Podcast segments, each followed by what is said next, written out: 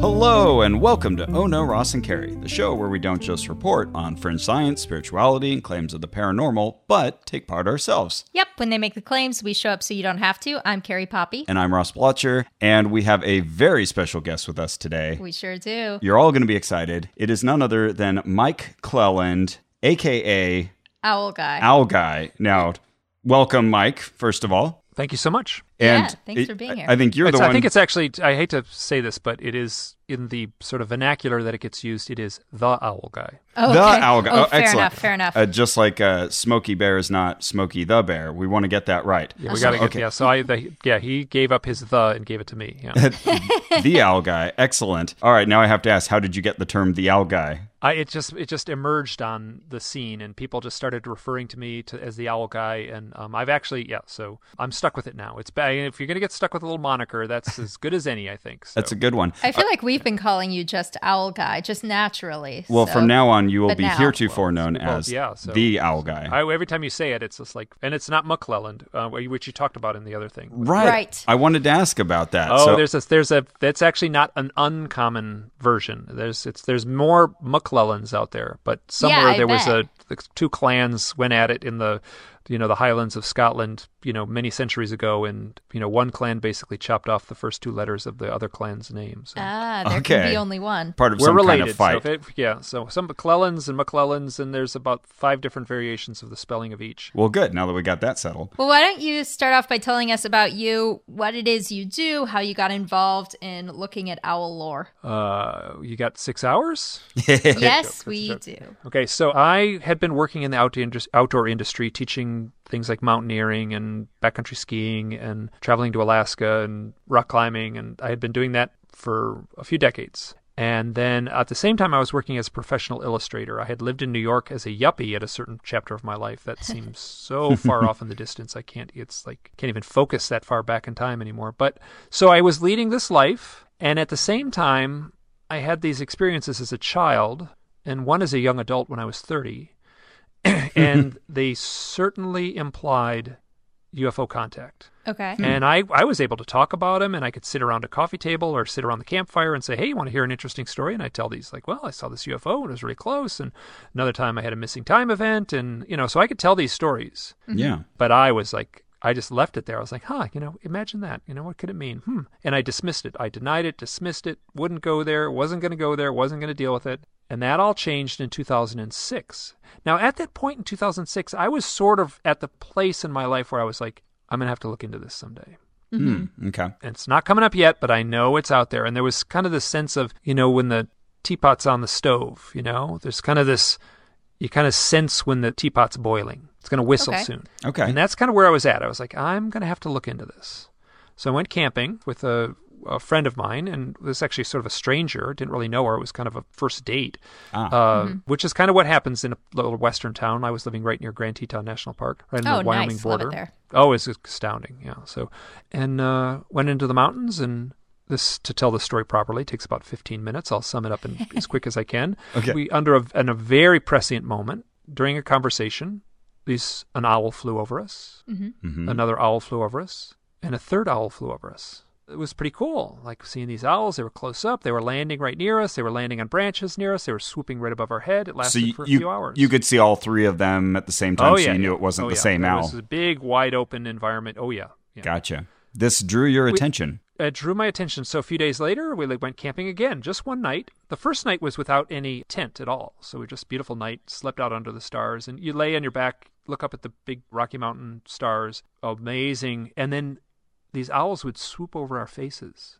and just for just a half a second, the sky would be blotted out, and this owls flying near complete silence, and it was remarkable. It was the coolest experience. Sounds amazing. So amazing. a few days later, we go camping again, and and uh, let's walk up to the top of that hill and watch the sunset. So we walk up to the top of this hill. We get up there, sun setting, and an owl lands on a branch right near, near us. And then a th- second owl lands at our feet, and a third owl is swooping above us. And I'm convinced it's the same three owls. We were many miles apart from where we were the first time. And this is all at Grand Teton? This was not technically in Grand Teton National Park. This was in the range, the Tetons. I was on the Oh, okay. um, national park side. Okay. So I wasn't, yeah, so I just, essentially, yes, I was in Grand Tetons National Park, but I was on the opposite side of the line there. So, so to have it happen once was pretty cool. And to have it happen twice kind of freaked me out. And I kind of wigged out a little bit for the next few years on owls. And so what I, what I talk about now, and I didn't talk about then, is that when I saw those owls both nights, both times, and these were real owls. They were, mm-hmm. you know, mm-hmm. 12 inches tall. They were cute. They were short eared owls. They would land right next to us. It was so mystical to have it happen the second time. Yeah.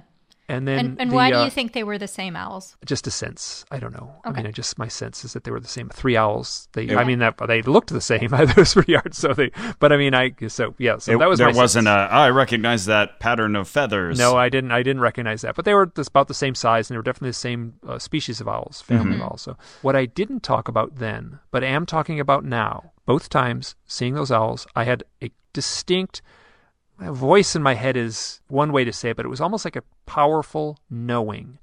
And I was looking at these owls, and there was a voice in my head that said, "This has something to do with the UFOs."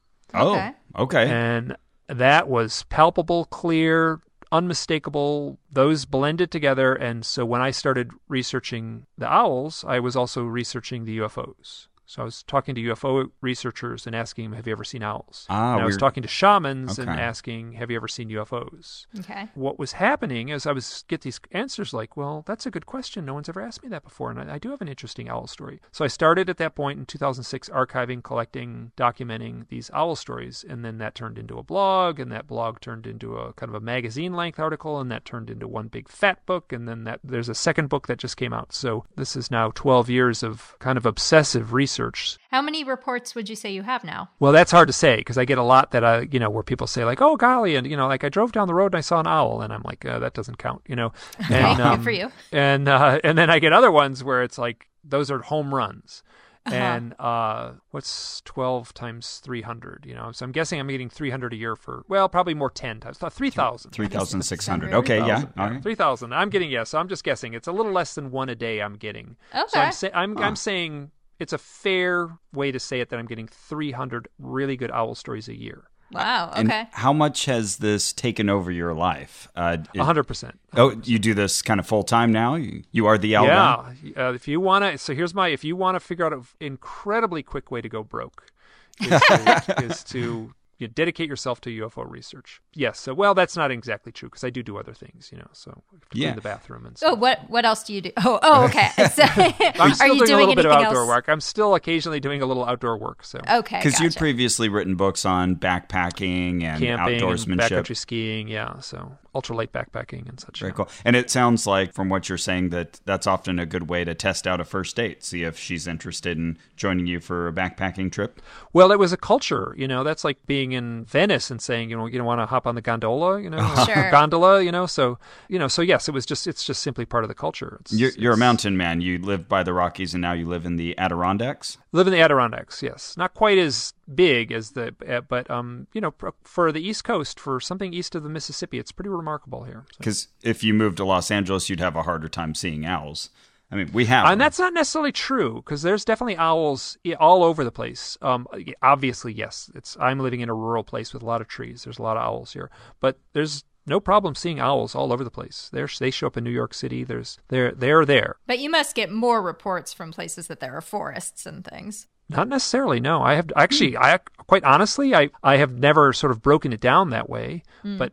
No, oh, I've gotten plenty from urban environments. And people will, you know, hmm. like I got a beautiful one, which is in the first book, where people were coming back from a UFO support group, returning driving home at night after meeting with Barbara Lamb, who's a researcher and hypnotherapist on mm-hmm. abduction experiences. Two people in the car, both experiencers. They're talking about God while driving in the car.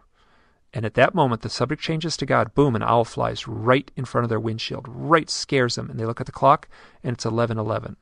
Oh. Now, this is you know, so I'm gonna. I have to feel like I have to like I'm a little against the ropes right now because because you did the uh, you you uh, You've heard our my coverage, presentation. You reviewed my presentation at the Ozark Mountain uh, UFO Festival, which was right about a year ago exactly right now. Yeah, Yeah, almost. is. So, and I was kind of like, what happened was you sent me a little thing, said, "Hey, you want to be on our podcast?" And I was like, "Sure." And then I, you said, "Oh, we reviewed your thing," and I like said, I said yes, and then I listened to to the review, and I was like, "Hey." Aw. Right. Like, I you were it was a, I felt like it was uh like I had to you know so part of the reason I'm here is a way to is is to you know defend myself a little bit because I felt you were a little judgmental about my methodology. thesis. I Yeah, don't that's- pretend Sure. to you. That's, that's Sure. fair. And I mean, that's part of why we wanted to have you on so that you could make your case yourself instead of just Okay. coming by our all mouths. means. Yeah, I had originally sent the message to you and you you took note of this. I made sure it was going to get to your inbox at exactly 3:33. You And didn't do that, did you? I did.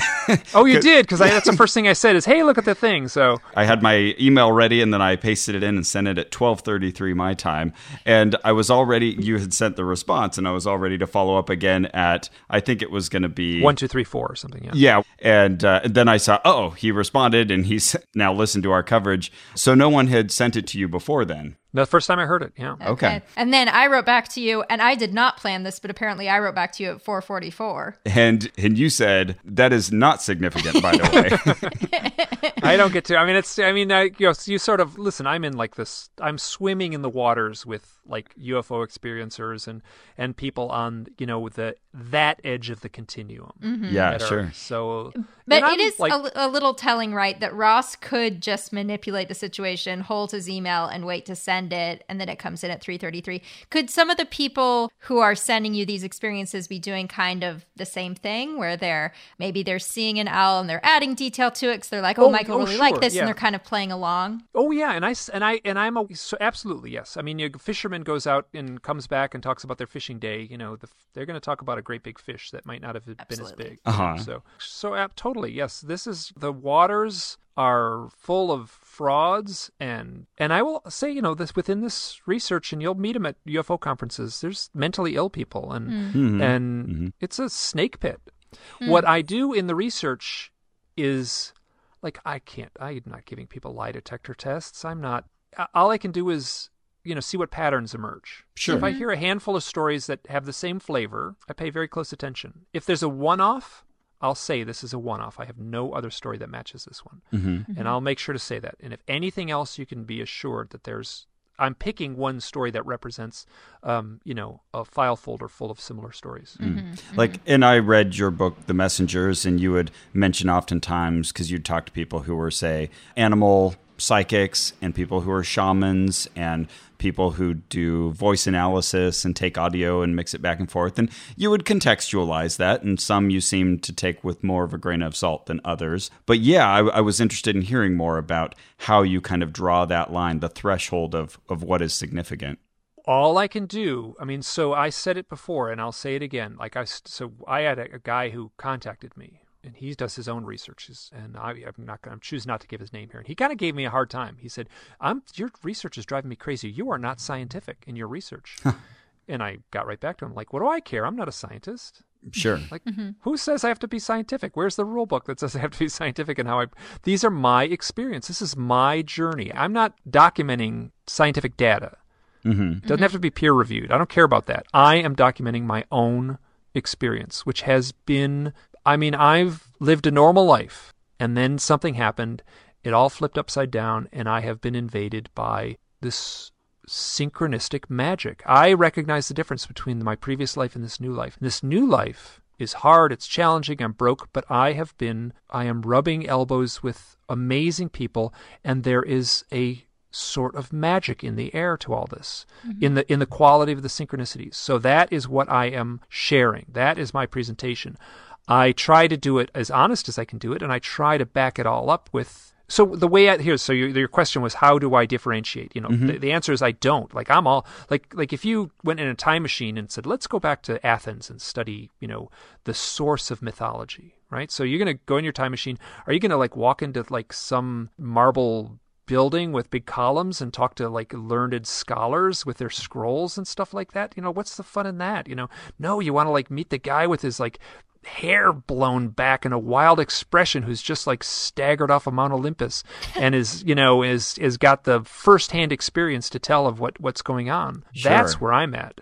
You Guess know, I'd go to the Oracle at Delphi. Um, well, it's interesting because you're not archiving every story you get. Like you said, Oh my God, there's no. there are some that you're like. Uh, I don't think there's know. enough bandwidth on the on the World Wide Web for that. Fair enough. But also, you know, you said like someone just sees an owl stuffed animal or something doesn't mean anything to you. Fair enough. An owl purse, yeah, owl purses don't. Owl purse, exactly. but but then in a way, aren't you kind of using a little bit of science and then kind of cutting it off at a point because you are using these objective standards and saying, ah, you know, if an owl just shows up in the culture, that doesn't mean much. No, Um, I'm yeah, I'm using subjective standards. I'm I'm being subjective. I'm not being I'm not being objective. I'm like I'm making you know gut decisions in the moment that aren't based on on those are based on my own you know intuitive you know like you know where the where the I'm being pulled you know like I'm Uh-huh. yeah so But- I'm following my instinct not my logic. Okay, all right, fair enough. But you are like using a standard of does this really seem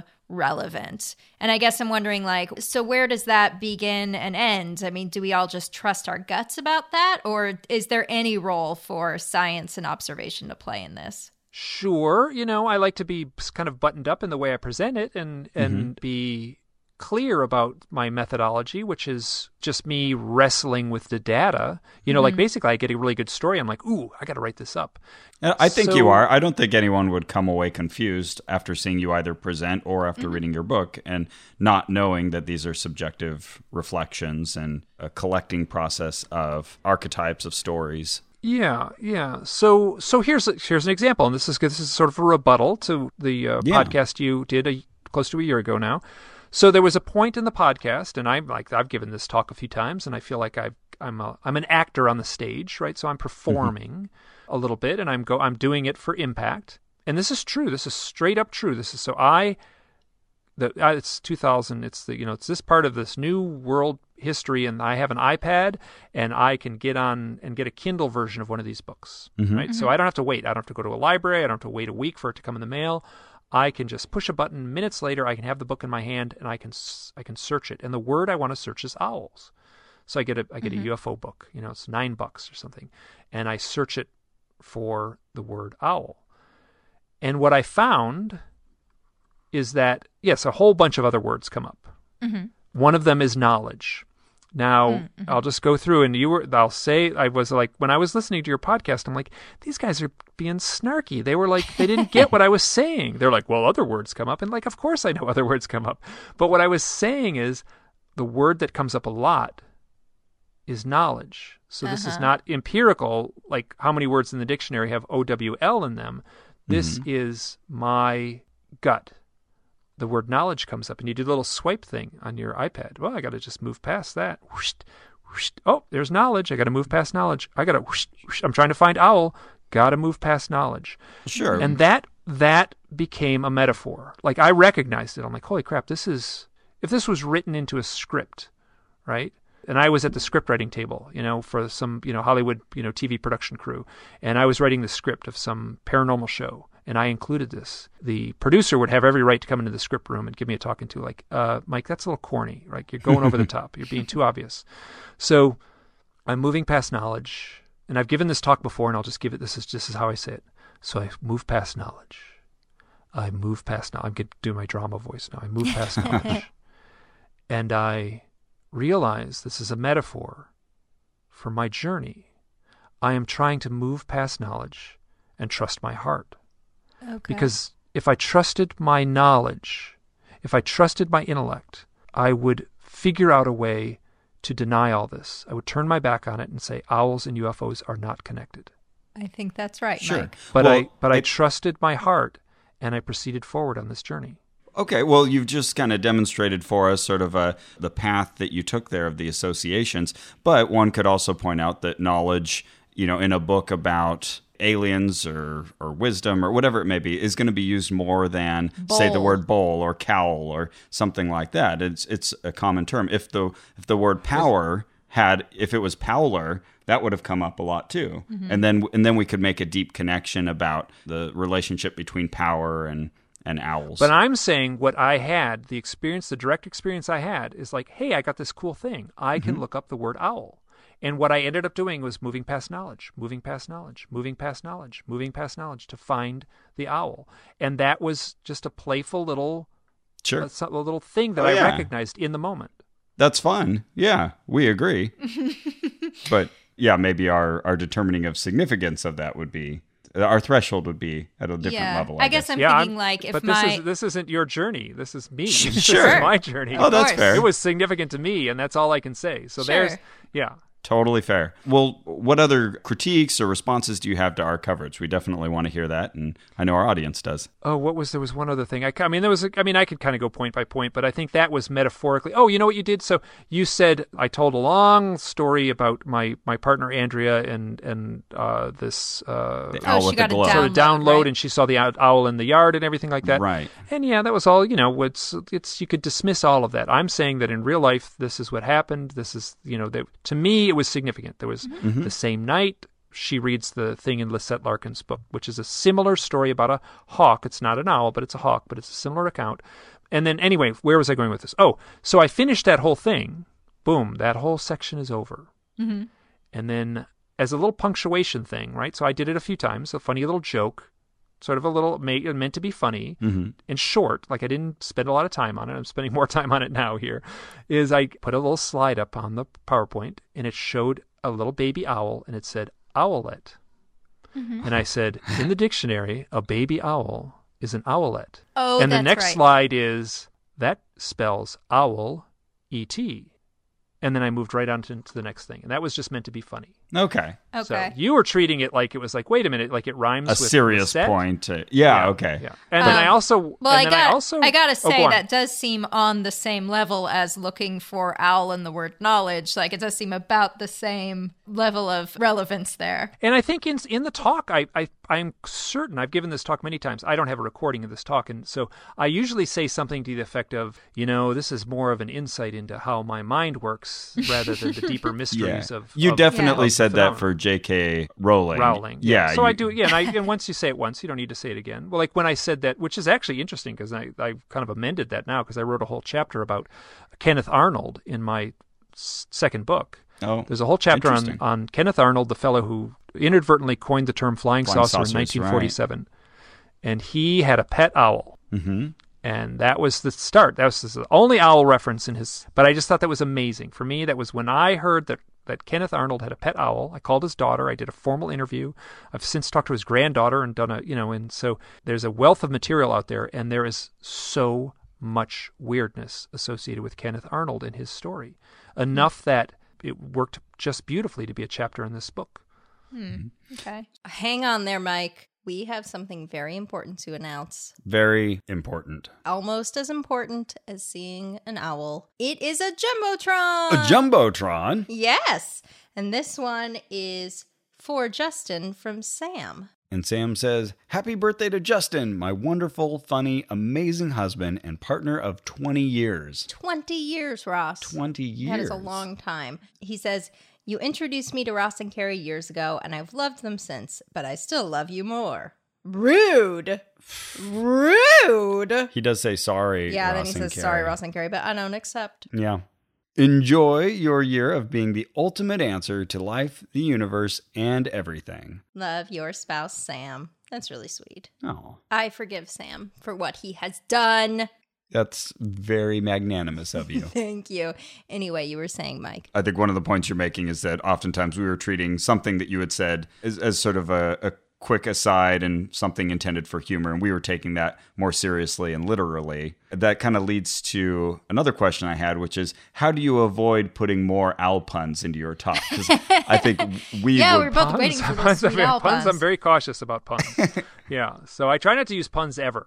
Uh, Really? Oh yeah, I mean just as yeah, All unless right. it's a really good one. But um, You're classier You know, than we are. We already. You know, the agreed part with of the you reason- on everything until you said that. Until you went against puns. We're very pro pun. Okay, well, what's the problem? So if you here, you you write a book about owls. You write two books about owls, and then what happens is you start getting Al, your Christmas cards have owls on them. These Oh, people give you coffee cups with owls. Oh, you should see our magnets on the refrigerator are all owls. We got owls on the mantelpiece. I've got probably two or three little toy owls in the room here with me. And those, I didn't buy any of those. They just kind of arrived. Like, oh, here we go. Look, an owl. We're going to get you this owl. Owl cupcakes. And Oh, so, um, That, so that I happens gotta to anybody. like, as soon as you get associated as the person who likes X, everyone gets that for you. My uh, stepmother had to put a moratorium on hippos because she mentioned once, like, oh, I like that hippo. And everyone just bought her hippos for holidays and birthdays for the next 20 years. Understood. So you are now the recipient of many owls. Yes, and I'm and and the number of times people say like yes, who you know, like making hooting jokes and stuff like that. Oh, Sure. of course. But that's a testament also to. Who would to do that?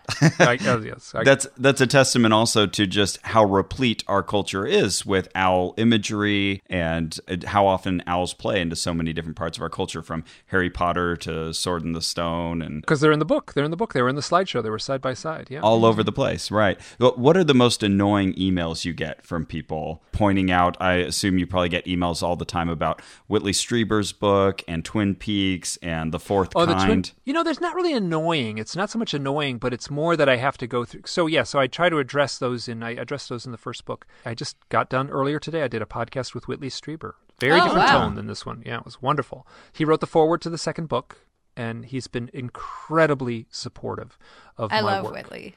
Yeah, he's a he's a remarkable gentleman. So it's not so much that I'm annoyed, but it's you know what I get more of is owl pictures on Facebook, Oh, okay. and um, Well, so, do we now.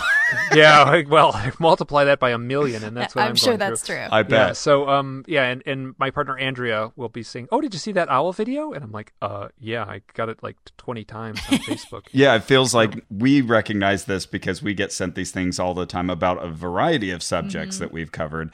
I, I assume in your mind Well- there must be this like need to st- kind of stay on top of all this, so you can say, "Yes, I already saw that National Geographic video of the owl swimming down the river. Yes, I'm on it." Yes. I've seen that a few times. Yeah, that, kind- yeah. that which I like that video, and once was enough to watch it, but I like it. So. Yeah. And then, um, and then walking down a main street, you know, Oh yeah. walk down the main street of our town here, and it's just like you peek in the window, and there's like you know owl lunch boxes, and there's a picture of a owl on a calendar, and then there's like a little owl on a sticker, and and so I walk down the street with people, and I'm like, oh Mike, look an owl. And I'm like, Yeah. just like Yeah, and so, 'cause- and that's 'cause there's you noted like things. Yeah, you've you acted all sad when I kind of you know had to give you the stern talking to when you like I signed the book and you said there's an owl purse in Uh-huh. the in the gift shop and I'm like uh yeah well you know so I get that a lot where Right. you know what what can it mean and I'm like well I don't know I mean I've got some stories that that are long and complicated where things like owl purses do play a role in it but. Hmm. But yeah, you have to be. I mean, that's it's right up there with dog, cats, and horses as far as like the number Yeah, of things. exactly. I mean, I'm a owls on big, big, big pigeon fan, and I'm always looking for pigeon stuff. I'm wearing a pigeon shirt right now, She is. but it's really hard to find pigeon stuff because they're not beloved. Whereas the, The owl, dove is the white dove is, which is technically a form of You're pigeon. right. You're right. But whereas the owl is just everywhere. Sure. That's like uh, I'll go with my wife to Disneyland, and she's a big Donald fan, and there's just not as much Donald merchandise Oh, or Daisy. as Poor there's Daisy. for other characters. Yeah, uh, it's kind of one of those things. It's an availability thing. Uh, but you mentioned owl pictures, and that brought to mind one thing I wanted to ask you, which is all these people are sending you tales saying, Oh, just as I read your book, an owl passed by the window, or whatever. And I, I kept thinking, like, oh, come on, we all have phones now. Um, I got a lot. Of, I've got a lot of owl pictures. Well, we you know, they're not really that interesting. You know, sorry, They're- I was they're- laughing because we just we just burst out laughing because I got a notification on my phone. I was looking at my notes for this talk, and it came down with the Los Angeles Times. It says bad news for night owls. It's just it's hilarious. We're talking to you, and up comes night owls on my screen. There's a yes. This is. I mean, oh god, that happens to me so much. I've and you know, it's funny when I uh, the synchronicity. There's an interview in the book with uh, a fellow, which is a great interview, and I'm and it's a really powerful, important moment in my life in a way to talk with this guy because he kind of validated a lot of the things I was dealing with. This wonderful guy named Dr. Kirby Surprise, who, who's in San Francisco. He wrote a book called Synchronicity, and it was him in a way that that I said like, listen, I'm I'm doing this owl research, I'm doing this owl and UFO research, and I am getting so much like Owl shit? like reverberating feedback coming through through synchronicities. He said, "I am not surprised. You are putting the energy out there into the universe of mm-hmm. owls and UFOs. The universe. This is I'm paraphrasing this other person, he told me the universe is a is just a giant mirror. It will reflect back at whatever you project into it. You are projecting owls and UFOs. Both of those are highly charged. One is a highly charged phenomena, the, the UFO. The other is a highly charged mythic animal, the mm-hmm. owl, not like a bunny or something. And so you are putting that energy out there. You should expect that it reflects back to you. And it was a really great sort of calm me down a little bit because mm. I was kind of freaking out at that point in my life. I, mm-hmm. I, think we would agree on the end result, but but I might suggest the effect of just heightened awareness. So if I buy a gray Prius C, which I happen to drive, I now see them everywhere. They're everywhere, and it's a very common car. But I'm especially attuned to it because that's the one I drive. Absolutely, yes, and that's another thing. Yeah, that would be the perfect example. I mean, the, I've talked to you know husbands and their wives are pregnant, and they walk around you know, and they're like, oh my God, every woman I see is pregnant now. Was this mm-hmm. always like this? No, there's just a heightened awareness. But that heightened awareness has a power, you know. So there, mm. during this level of heightened awareness, I was receiving amazing stories. And I, but so you I also kind a, of put out a casting call for those. Absolutely, stories, right? I'm not objective. Yeah, yeah. I am subjective. Mm-hmm. Yeah, what didn't? Yeah, so I'm I'm asking for it and I'm receiving it. Yeah. Mm-hmm, mm-hmm Uh, you could almost do a little experiment where you now just say, "Oh, you know what? I think squirrels have to do with UFOs too," and just I did. There are some get... squirrel reports. I got a lot oh, of squirrel reports. okay, there you go, and see if you get a bunch of replies with that. It seems like you might be able to manipulate the process. Yes, but I'm. But the reason I started on this journey was because I was hit with so many owl sightings. Mm-hmm. Okay. Mm-hmm. You've mentioned a connection already between God and owls, that when important conversations were being had about God, that owls showed up. We've also heard about the owl UFO or alien connection. Is there kind of a theological underpinning that comes with this that connects functionally? What is that connection? You know, this is this sh- shows up really thick in the second book. I did not plan it. Okay, mm. my sense is, and I and I say it, you know, just a few sentences in the in the conclusion of the second book. There was so much in the way I refer to as Christian imagery showed up in this first book, and I you know, like I'm I'm looking for this stuff. Like I'm the guy who like watches 2001: A Space Odyssey and is looking for all the quirky connections to like you know what this really might mean, what's the symbolism, what's hidden here, what's hidden there. So my I'm my radar's up for that kind of thing. And I, this came out of the blue. I did not expect it. All this Christian imagery, and I'm calling it hmm. imagery in the sense, and I say in the conclusion that like in the West, that's the core of our Western mythology it's not, you know, ancient Rome. It's not ancient Greece. It's not ancient Egypt. Mm-hmm. Our mm-hmm. present mythology is the Bible, right? There's all this stuff that shows up in our, you know, there's little phrases we use, and and there's a church on every corner, and there's people sort of right. Yeah, there's a lot of energy put into that. So it's that's the that would be our modern equivalent to our mythology in some ways is the Christian imagery mm-hmm. is you know here and and it showed up all over the place in the book and shocked me. Uh, now, and just and, and some of it was just some of the people I was working with were devout Christians, and sure. they, we were working with to tell their stories. But what is that connection, though? Like, I happen to have been raised say, on the Bible, and I, I, remember owls being described as unclean animals. Uh, yep, it's in there as unclean. Yeah, as I don't remember them figuring too much into any narrative, though. They don't. They don't figure it all mm-hmm. into any narrative. So there's no connection between owls and the Bible in any meaningful sense. They get mm-hmm. mentioned a few times. Mm-hmm. The connection, I think, is the highly charged moment. That's for me is the connection. Mm-hmm. So that people are talking about God, they're not talking about, you know, baseball. They're talking about God. They're talking about something highly charged and an owl shows up. That's what I pay attention to. And that's, I refer to those as highly charged moments. People at funerals, that's a highly charged moment. Mm-hmm. You know, that's people see owls in these environments. So if I'm out, let's say I'm out in the woods having a deep conversation, it's a highly charged conversation. What functionally is happening? Am I putting energy out? And who's aware of that? Is God aware of that? Is the universe aware of that? Aliens uh, tuning in? Do you have any kind of grasp on functionally what's happening? Functionally, I have no grasp on it. Okay. Like who knows? Like I'm. This is like I'm not. I, how am I supposed to answer that? What I can say is that it happens right? Mm-hmm. This is this is what I can say is that so I mean I get all these stories people like oh I was walking through the woods and I was with my buddy and it was night. We were walking this path that just connects the two neighborhoods, and it was, and we were talking about UFOs. Yeah, we were talking about UFOs, and I remembered Mike Clelland and his book, and and I said, you know, what would be really weird? We're talking like, oh God, all of a sudden we're talking about UFOs. What if an owl hooted right now? Boom, right in that sentence. As soon as he finished saying it, an owl hooted right from the bush next to him. Cool. Like felt like it was close enough to touch. So that I take seriously, like that kind of thing. Mm-hmm. That's a highly charged moment in the sense that they're talking about a powerful mythic thing like a UFO. Now, have you ever noted an important moment where you are having a conversation? You think, "Oh, I bet an owl would come right about oh, I think now," of it all the time. but then I it think of all the doesn't. time. Do- oh God, it never it never happens when I want it to. Yeah. So I mean, I Oh. think about when I you know. So I know if it, I. I think about that. It's actually funny you asked that because I do think about that. It's like now is cue the owl. When's it? Where's it coming? And then it I'm- doesn't? you know, I'm sadly left lacking. yeah. So, do you archive those moments? no, I don't. Hmm. Okay.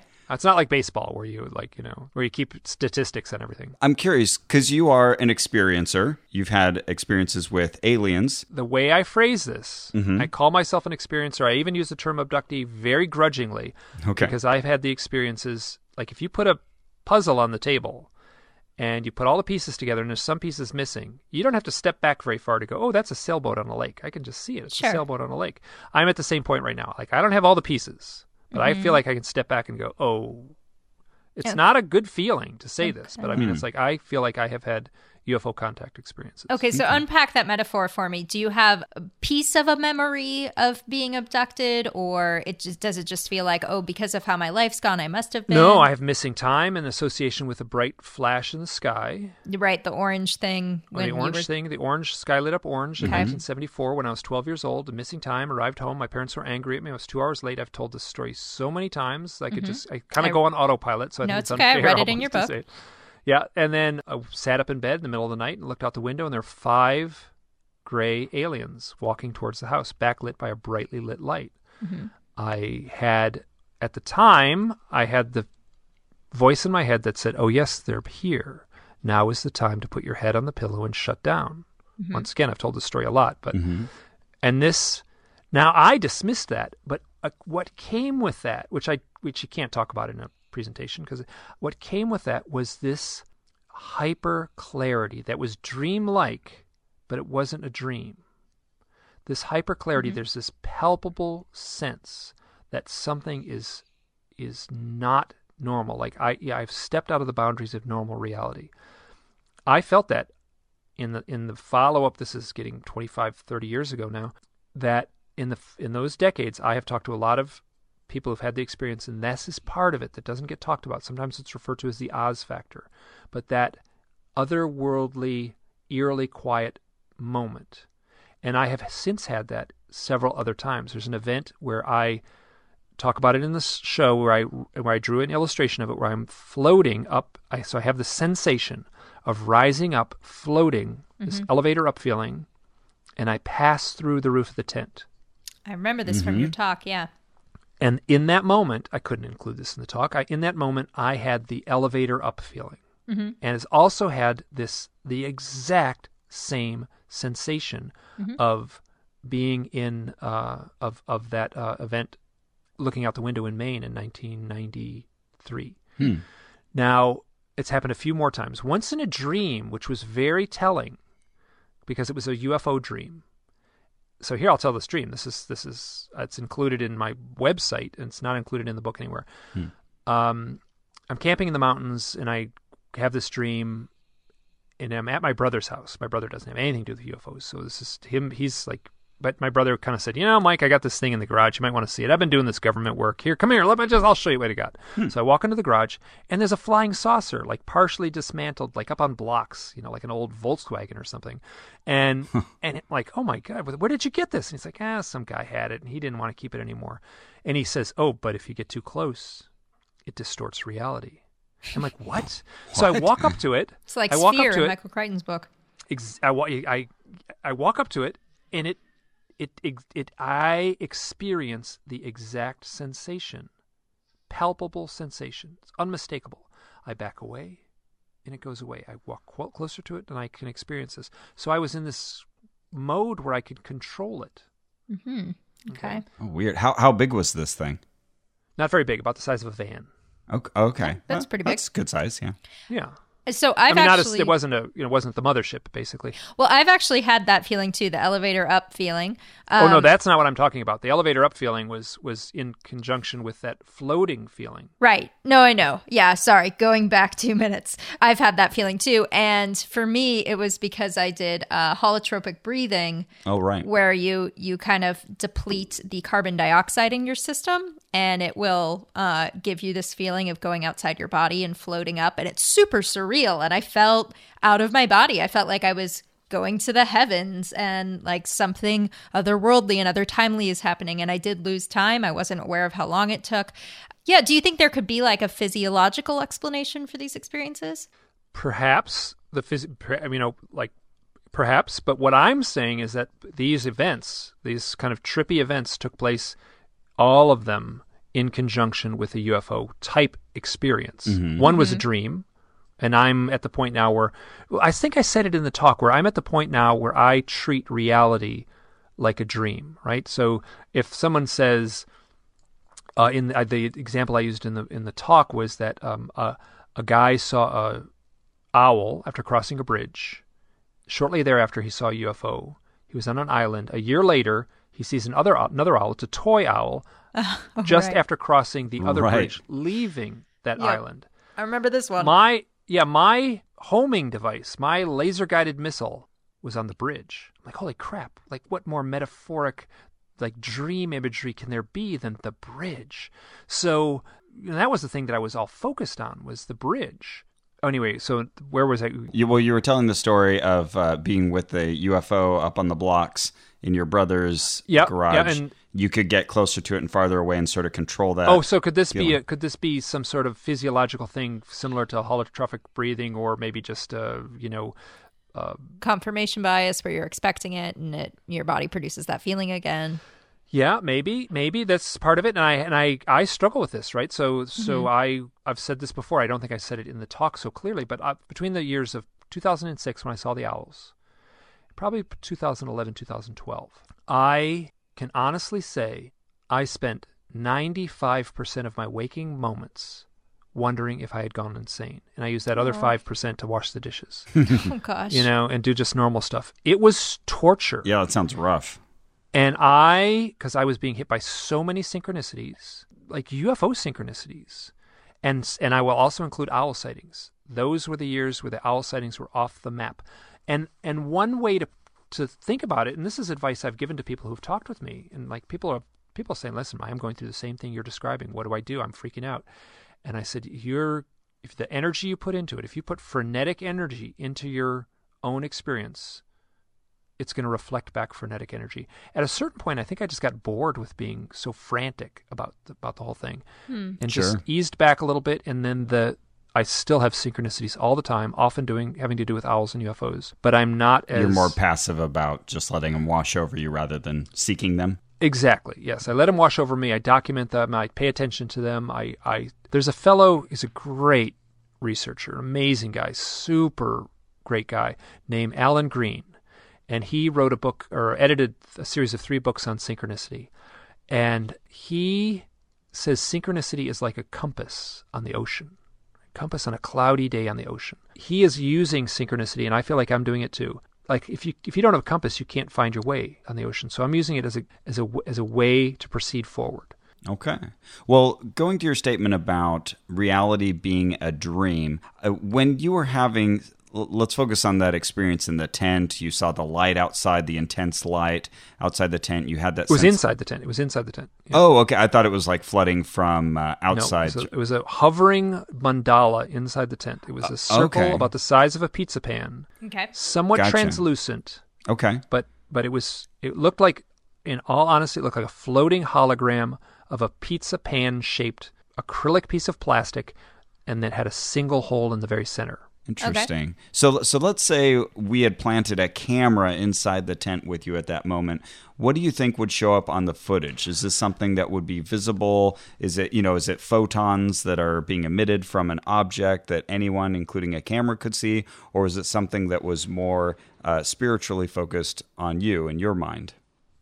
This is an excellent question. That whole event took place with uh, Natasha and I waking up feeling unimaginably oppressive fear. Hmm. Both of us woke up screaming. Mm-hmm. Yeah. We both describe it the same way like off the charts, unimaginable, irrational fear.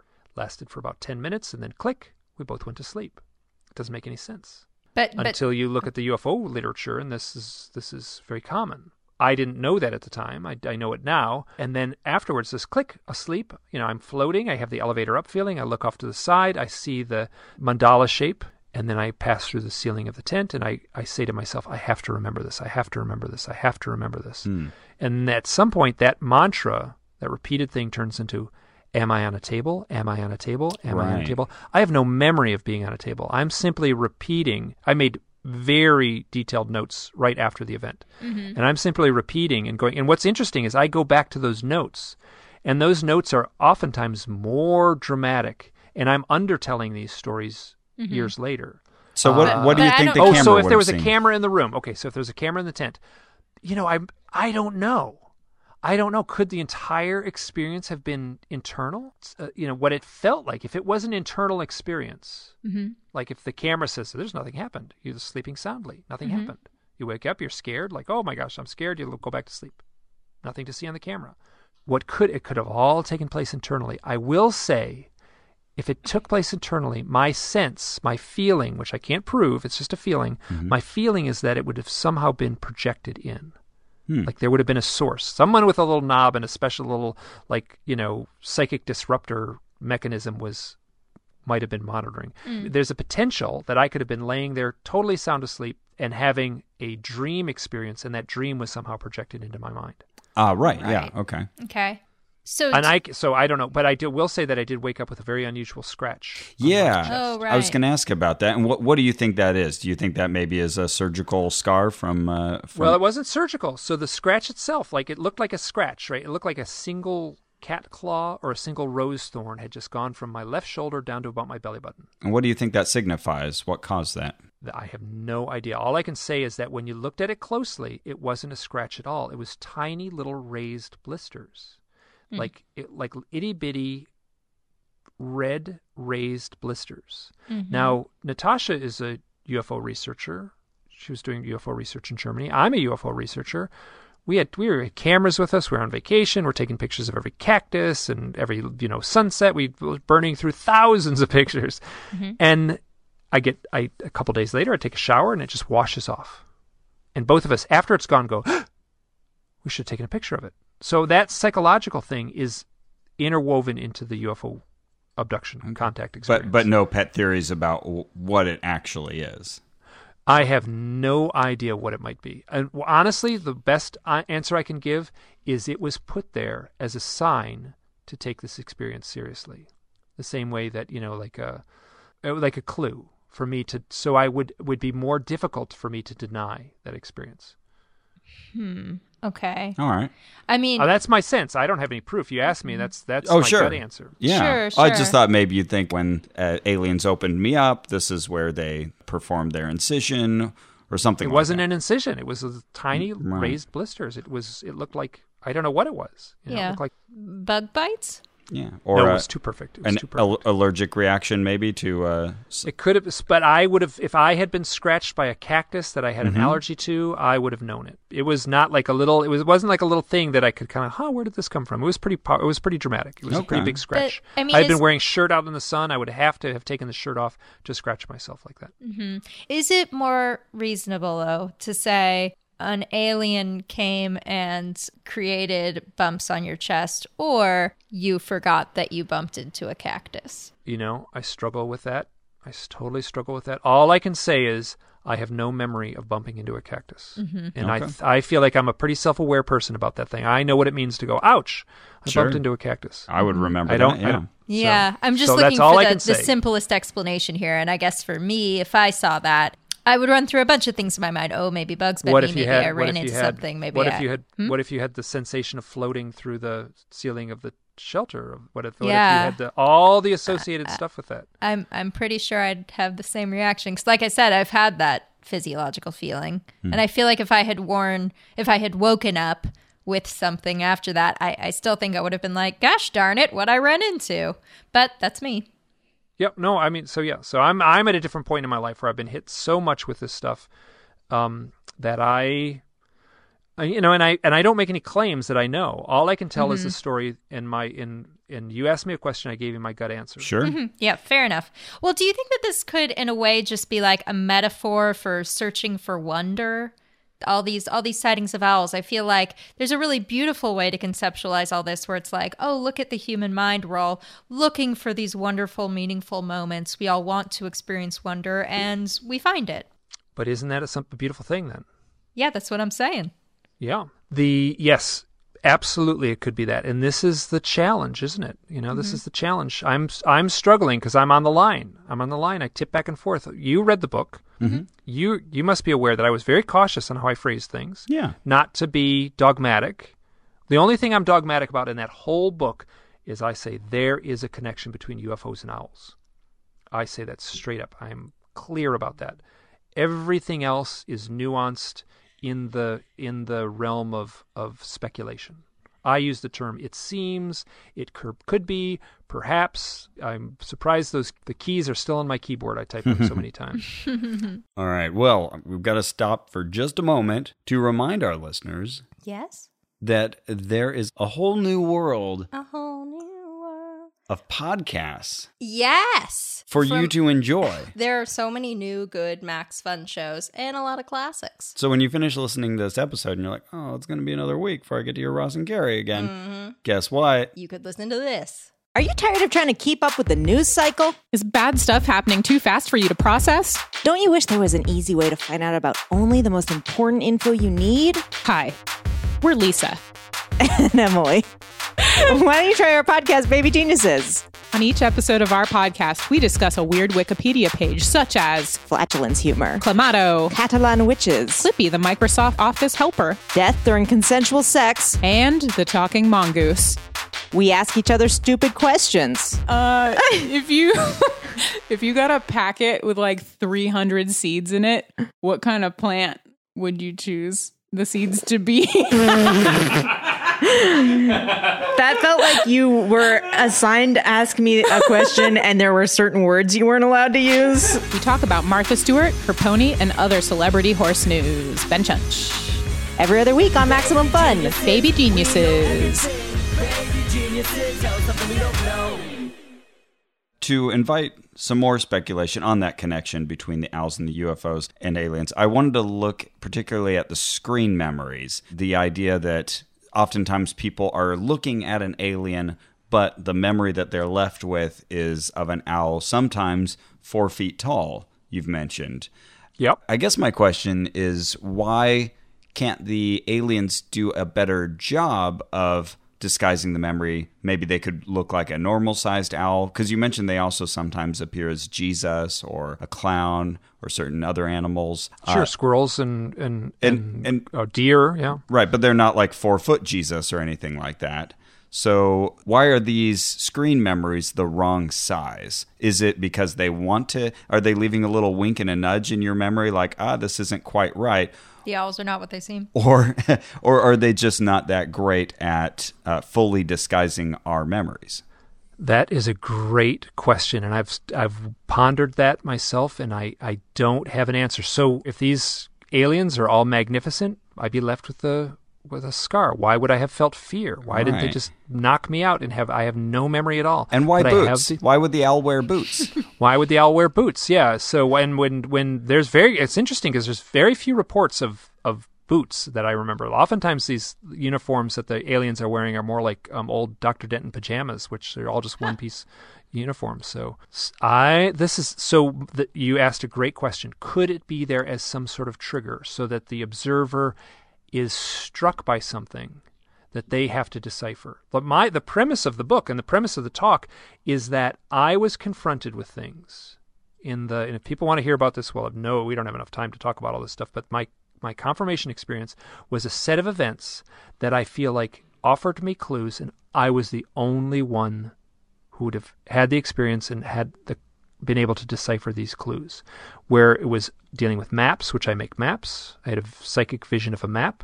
I'm being very, very cut and dry here. I mean, to tell Mm-hmm. these stories correctly, I, you know, I, I have to say, like, oh my god, I had a psychic vision of a map. It was weird. Right. But now it's just, I'm just blowing right through this. I had a psychic vision of a map.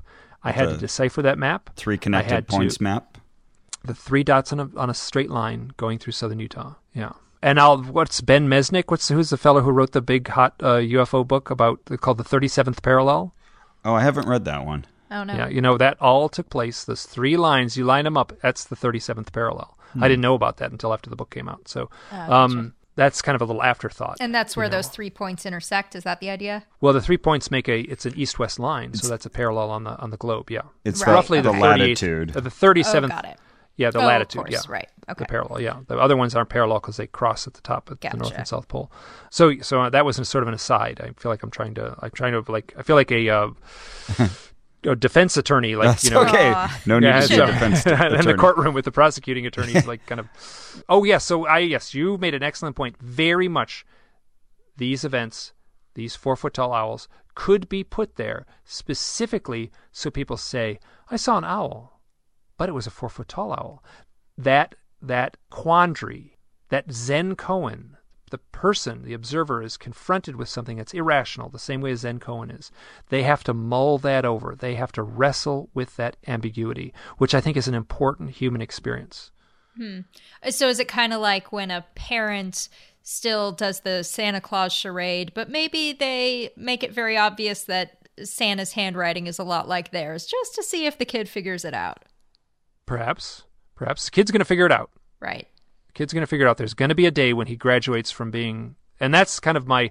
I often think about that as far as in the UFO lore. You know, like people say, "Oh, the aliens are from the Pleiades." You know, like, well, Santa Claus is from the North Pole, right? You know, so that's, and I can prove that, right? Because I can go to books. I can say Santa Claus lives in the North Pole. They might be from the kids section, right? You can send a letter and address it to Santa Claus North Pole. It doesn't get returned. What What do you think of other theories about aliens? Because uh, you've talked mostly about the gray aliens. You just spoke with Whitley earlier today. He has a belief in a very specific race of blue aliens, and uh, we've heard of many other different races and kind of an intergalactic consortium of alien species.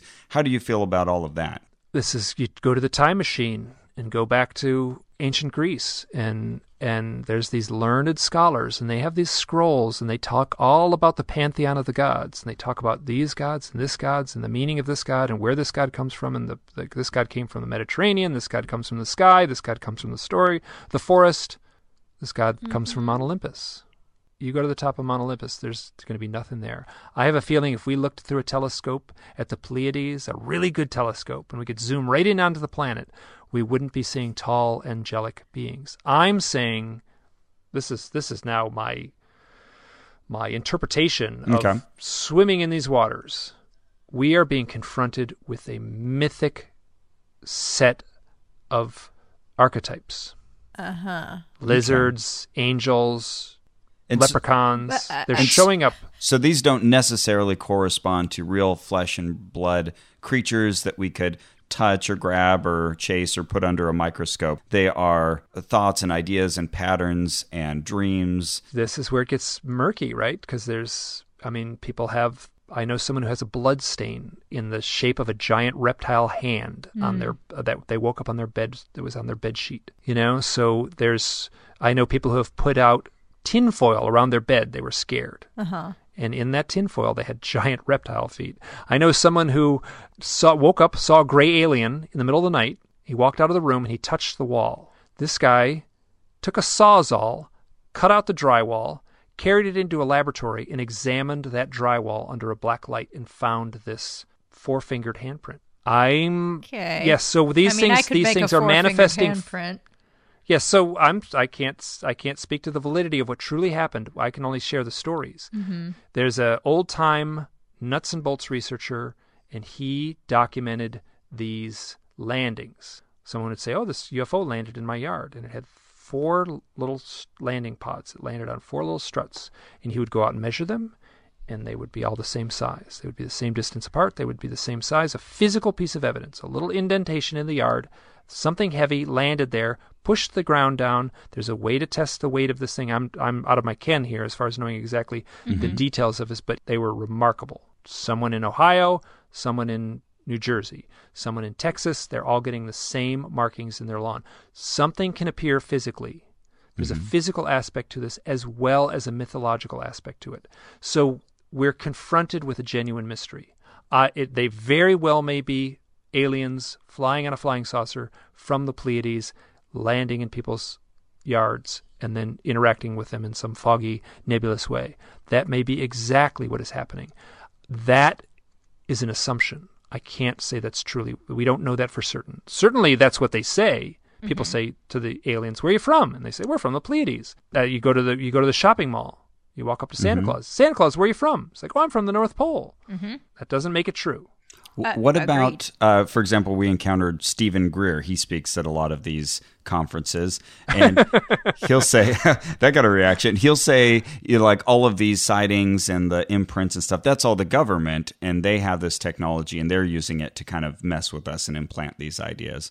Yep, he sure does say that. You know, so that's a busy government. Let me tell you, that is a one busy government because I made a little joke in the talk. I said, "You want proof of this? You want proof this is real? Look at my email inbox." You know, so mm-hmm. the government they got to be some busy little bees to be out there and filling my email inbox as well as every other UFO researcher's email inbox. There's too much going on, in my opinion, for the mm. government to be doing all So this that's that's a theory that's a little too out there for you. Well, I certainly think there's government influence. My sense is that there's, for instance, in the book, I wrote an essay about drones. This woman had powerful seeing drones. It's a very complex story. Um, it's hard to tell. It was actually very hard to write. So there's like technology that's right there. You can like look it up in in the the available literature and like what's going on in uh, conferences and what do you call it the trade shows, military trade shows. There's companies building drones, there's the government buying drones, and they mm-hmm. look pretty weird. They do not look like a helicopter, they do not look like an airplane. They're flying around. The $39 ones you get at Toys R Us look weird. They fly around like a little, you know, they hover with an eerie smoothness. People are reporting, I suspect that a vast number of the present day, you go back 100 years, it doesn't count, right? Because there were no drones. Present day UFO reports are a mess because there are so many man made objects that can mimic what we once would have called UFOs. Yeah, yeah, yeah. Now that again, puts the U right in UFO. All it has to be is unidentified, right? Yeah, exactly. So yes, it's a UFO. In fact, it's unidentified, though. Though the source might not be Zeta Reticuli. The source may be Right. of, mm-hmm. you know uh, Toys the- R Us. Toys R Us, or or you know, if you want to get more elaborate, you know, the I mean, there's military applications for these, and I understand that. Mm-hmm. I understand why they'd want to keep it secret. So yes, so I think that there's the military aspect of the UFO issue is a is its own mess, and I'm certain that there's it's muddled and mixed up. Well, are there any theories that are too far out there for you in the UFO community? I have a real hard time with uh, David Wilcock and, and what's his buddy's name on, on Gaia TV. Uh, we're We definitely with- know of David. We know David. Yeah, I'm not sure who the other guy. oh, is. do you know him personally? No, No, no, no, no, but, but we've we've seen we've his talk. Seen him. Yeah, so- We've seen him at a conference in California. Okay. We reported on him too. Yeah, I'm very I'm very dubious of some of his claims. You know, he's a great presenter, he's a skilled orator, he's a dynamic presence, he's charismatic presence, but that doesn't make it true. Yeah, we're right there with you. Yeah. So, but what about that strikes you? What gets your skeptical haunches up there? You know, honestly, he's just because he's just got too much of it. You know, like how does how do you you know like he's saying too much. It's one two three four. We've just done it's 12 one oh excuse me it's twelve thirty four so uh, one hour twelve minutes and thirty four seconds just p- past my time clock there on the Oh. so I was watching it I was kind of Oh yeah. um, yeah, I don't. I mean, I just I think it's he's just it's too tidy. It's like it's too wonderful his presentations. That's my that's my concern. Tidy is not what I would have called David Wilcock. It's it's a mess when you try to you know when you try to make sense of it. You know, Mm-hmm. but but his you know he's capable of he's a good pitchman Mm-hmm. for something that I'm not going to buy. But you know, listening to him back to back with someone like Steven Greer, only one of them can be right. They can't both be right. They can both be wrong though. Yes, That's right. That's true. so that's so yeah. So uh, here's my Steven Greer story. I was i was i was at a conference and i was talking with a ufo researcher or crop circle researcher colin andrews.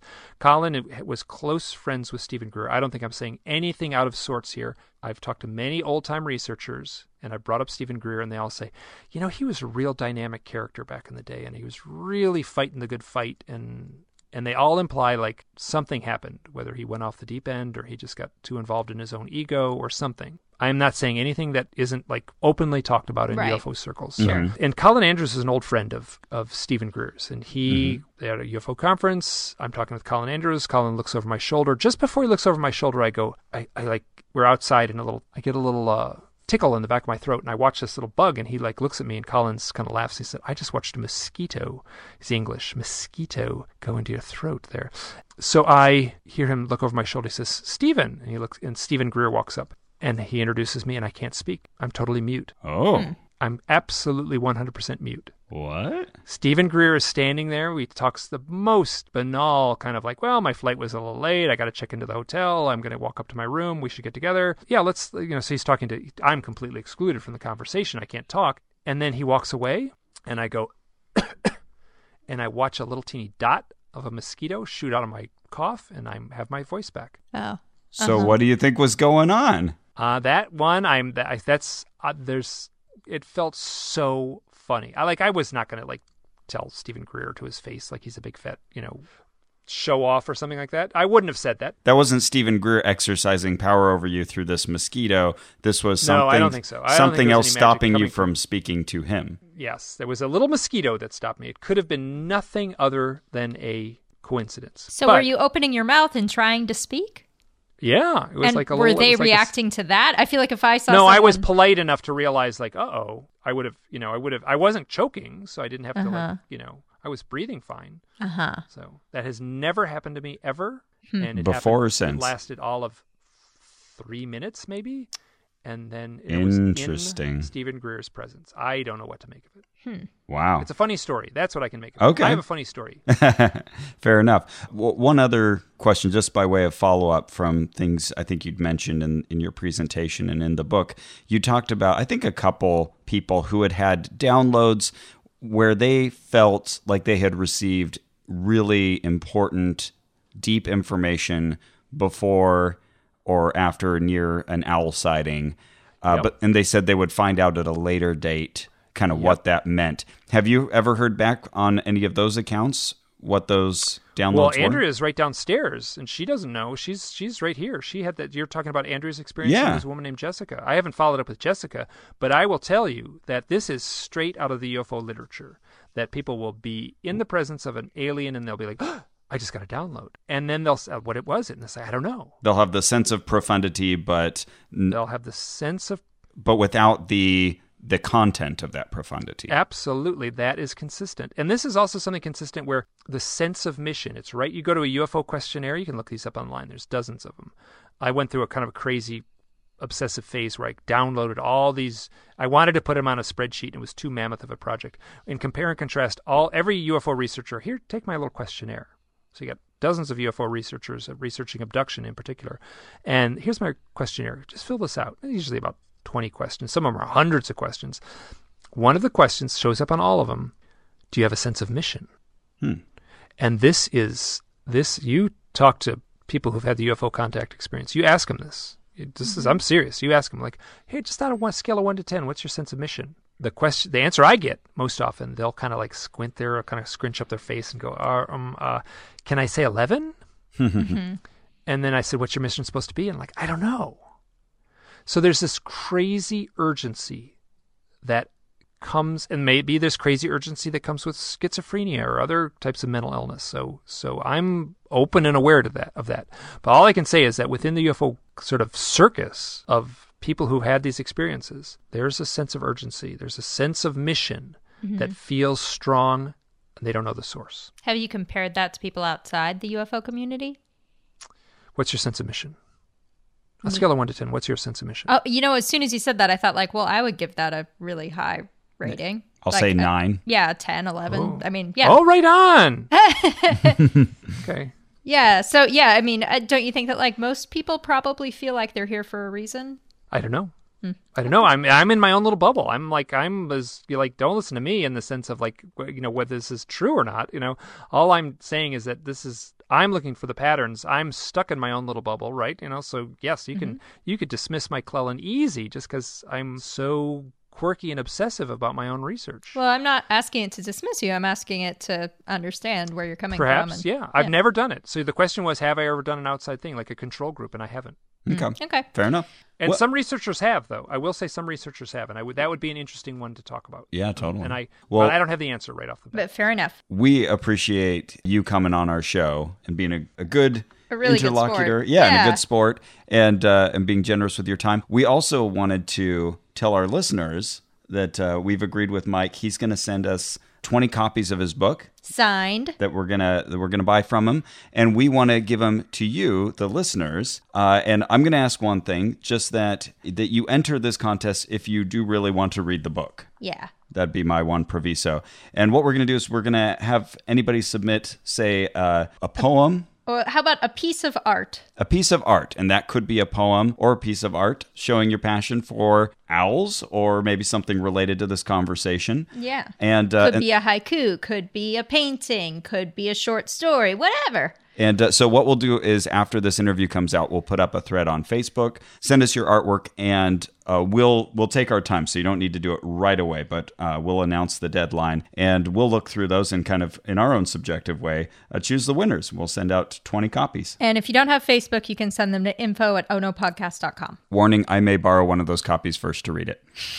Hey, so I could send you. We'll talk about this afterwards, but I could send you a mix of the first book, which came out a couple years ago, which you have, the Big Blue book, Ah, that'd be great. Yeah. and then and then the new book, which is green. Okay. Yeah, so do you feel like people need to have read the first one to appreciate the second one? No, no, you can read Okay. them in either order, Okay. and uh, but they do companion. Yes, they're nice companions. Yeah, they complement each other. Fit next to each other on read the them shelf. in any order. Okay, yeah, you know, send Hey, us. here's now what I'm going to ask you. This is now I'm going to be. This is I'm going to hold you to the fire. Here. okay, Okay. good. Do it. What'd you think of the book? Well, Ross read the whole thing. I've read probably a hundred pages. Okay. I appreciated the unpacking of the ideas, and I think I came away. I came away feeling, as we've discussed in our conversation, that you have a different threshold of significance that you'll apply to certain inputs.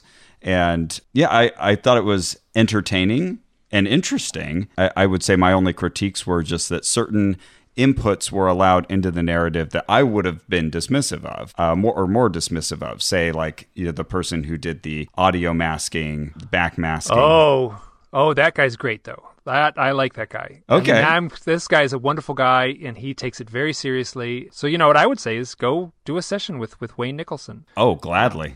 Where's Yeah, he? do lo-. Where's he located? In upstate New York. Yeah. Okay. So All actually, right. fairly close by to me. Yes. I find all your oh, work. keep. I, I'll I'll remain silent. But yes, Wayne Nicholson is a marvelous, marvelous fellow, and he is way out there on the edge. And at the same time, he is so grounded in the way he approaches it. So, and that's my, that's my opinion. But Sure.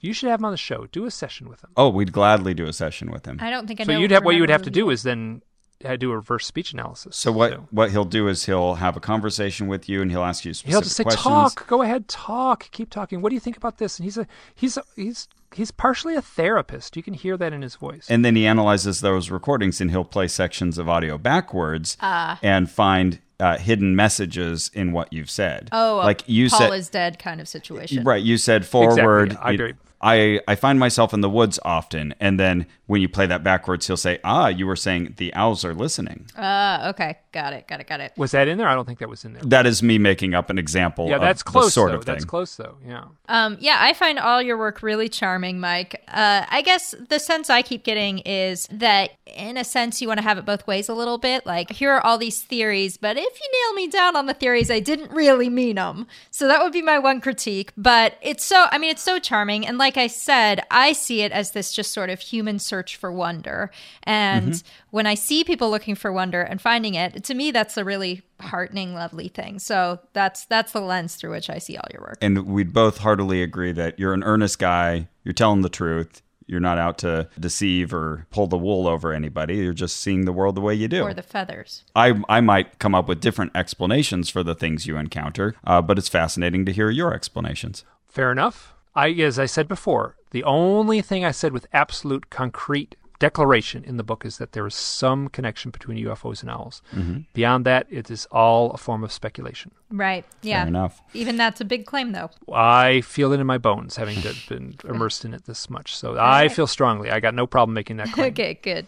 Well, that's it for our show. Our thanks to Mike Clelland for joining us. Yes, thank you so much. Our theme music is by Brian Keith Dalton. Our administrative manager is Ian Kramer. You can find us on Facebook at facebook.com forward slash onrac, O N R A C. And that's also where you can submit for our book giveaway. Yeah, you can also follow us on Twitter if you like birds.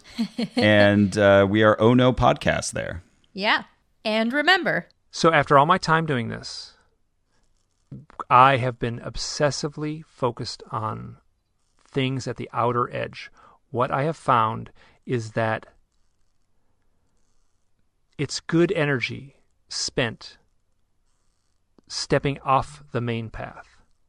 It's it's a powerful experience to step off the path and into the darkest part of the forest where there is no trail. For me that has been enormously enormously rewarding and my life is different now. Uh, i when i started this stuff i i didn't i was kind of in a panic about it.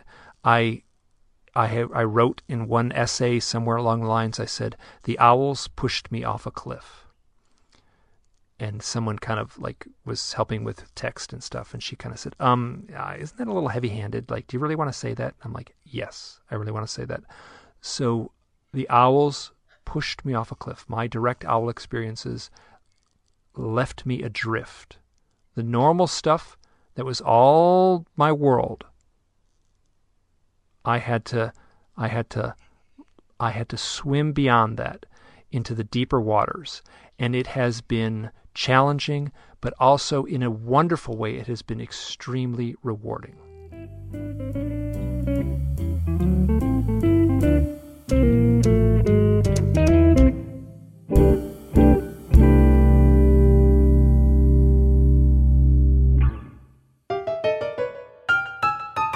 Hey, Helen Hong.